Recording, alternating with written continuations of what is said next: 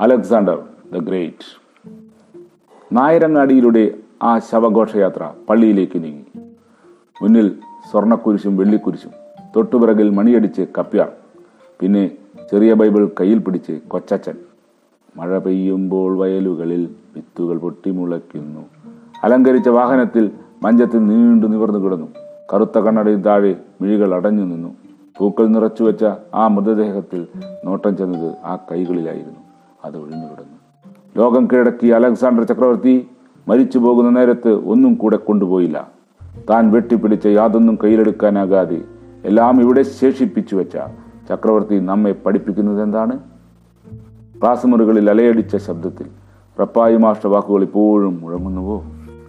ദരിദ്രമായ ചുറ്റുപാടിൽ നിന്ന് പഠിച്ചുയർന്ന് പള്ളി സ്കൂളിൽ അധ്യാപകനെ പിന്നെ അവിടെ തന്നെയും ഭാര്യയെയും ടി ടി സിക്ക് വിട്ട് ജോലിക്ക് ചേർത്തു. സന്തുഷ്ടമായ കുടുംബത്തിൽ നാല് കുട്ടികൾ പിറന്നു. അച്ചടക്കമുള്ള സമരിയക്കാരനെ പോലെ സമുദായത്തിന്റെ വളർച്ചയിൽ പങ്കെടുത്ത് റപ്പായി മാഷ് സൽപ്പേര് നേടി. സംഘടനകളിലൂടെ ശക്തനായി. ആദ്യം സൊസൈറ്റിയിൽ പിന്നെ പഞ്ചായത്തിൽ പിന്നെ ബിസിനസ്സുകളിൽ പിന്നെ പിന്നെ പലതിലും. അഷ്ടിക്ക് വകയില്ലാത്ത റപ്പായി ഇന്ന് സ്ഥലത്തെ പ്രധാന ദിവ്യനായി. അതിനിടയിൽ പലതും മറന്നുപോകും. വെട്ടിപ്പിടിച്ച് കുറേ ഭൂമി സ്വന്തമാക്കി. കുതികാൽ വെട്ടി. തന്റെ രാഷ്ട്രീയ സാമൂഹ്യ നായക സ്ഥാനവും എന്നിട്ടും തീർന്നില്ലേ മോഹങ്ങൾ? കണ്ടാൽ ബഹുമാനിക്കാത്തവരെ ശാസിച്ചു. നാട്ടുപ്രമാണിയുടെ എല്ലാ ദോഷങ്ങളും കടന്നു വന്നു. ഒടുവിൽ മക്കൾ അത് ഏറ്റെടുത്തു. സ്വത്ത് തർക്കമായി അടിപിടിയായി അക്രമമായി പഠിപ്പിച്ച കുട്ടികൾ പറഞ്ഞു ഇതെന്താ മാഷ്ക്ക് പറ്റിയത്?